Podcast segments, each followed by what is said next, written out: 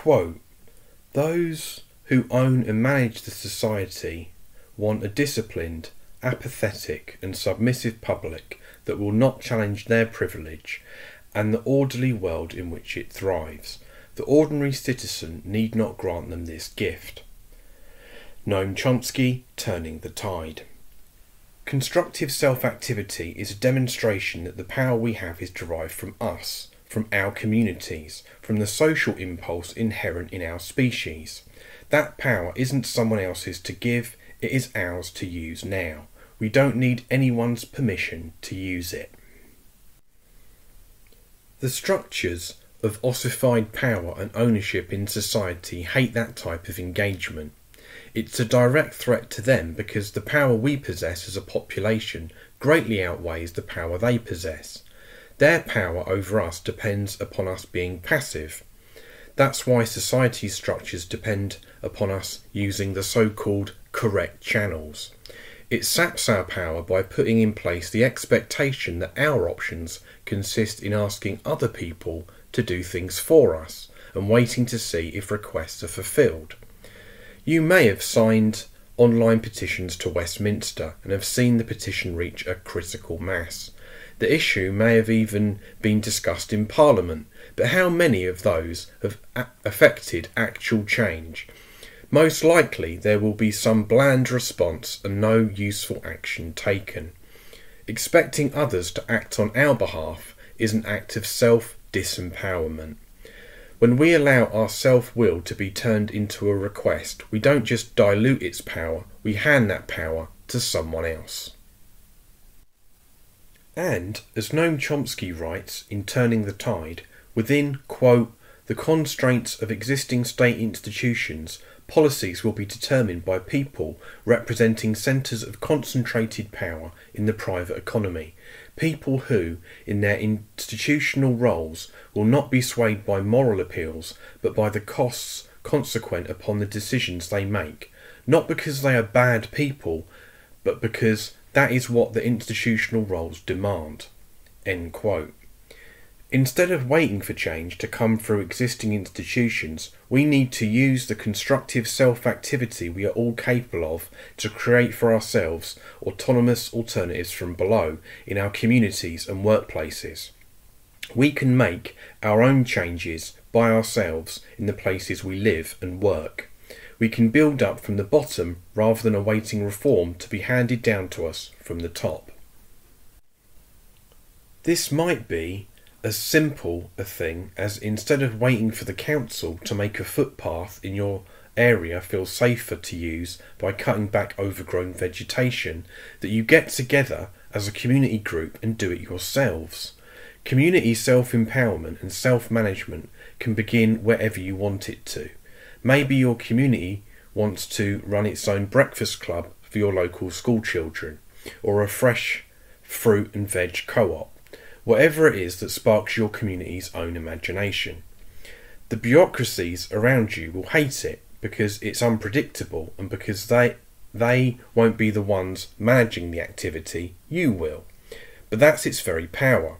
And from your experiences, your community will start to repair its natural solidarity, the practical sense of community, of mutual aid that has been eroded by decades of neoliberal attrition. And that renewed solidarity will lead on to other things. In radical literature, you may have come across the term self valorization. It's a horrible term, but a useful concept. It's about activity rooted in practical everyday life. It's about what can make practical everyday life in itself a powerful political act. Negri and Hardt are the people you'd normally turn to for an explanation, but they write incredibly turgidly, so we wouldn't recommend them for an easy, transparent bedtime read. Their small book Declaration is valued by many and is far less to wade through than Empire, but we're not going to recommend either. Luckily, Harry Cleaver is here to help us out. Quote, when Italian autonomous Marxists, especially Toni Negri, appropriated the term self valorization, they changed its meaning from the expanded reproduction of capital to the autonomous self determination or self development of the working class. The new use of the term was designed to denote working class self activity that went beyond being merely reactive to capital, for example, fighting back against exploitation, to denote working class self activity that carried within it the basic positive, creative, and imaginative reinvention of the world that characterised the living labour that capital the vampire has fed on, but which is always an autonomous power that has frequently ruptured capital's controls and limitations and that will ultimately, hopefully, be powerful enough to break free completely and craft new worlds beyond capitalism.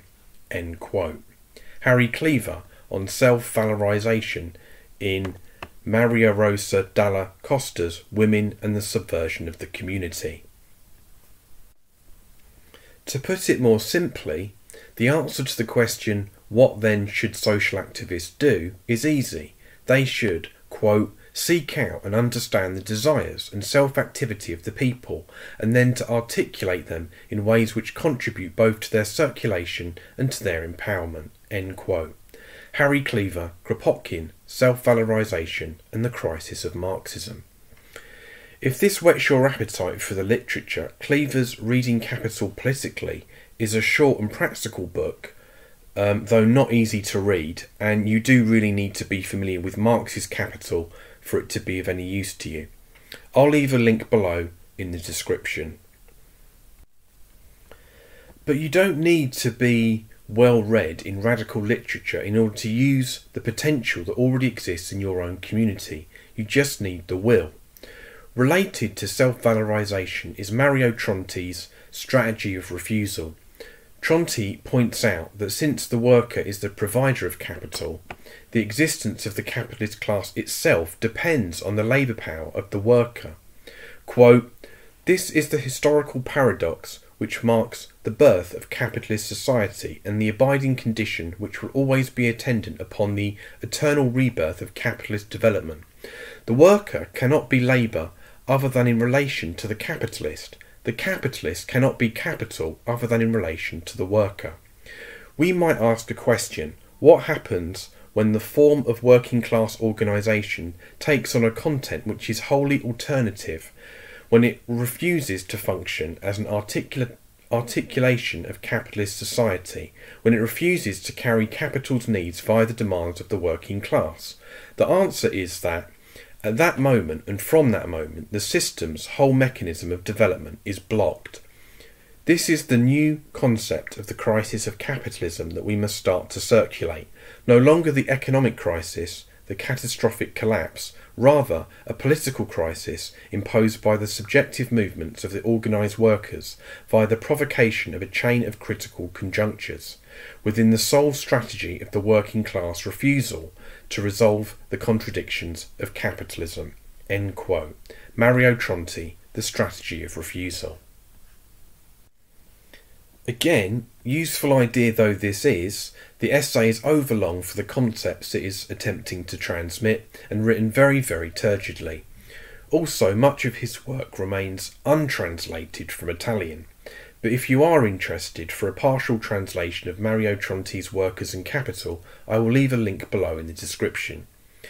Don't feel you need to read this stuff though, the best distillation of this very simple and useful set of ideas is to be found in the quote from Chomsky at the start of this video.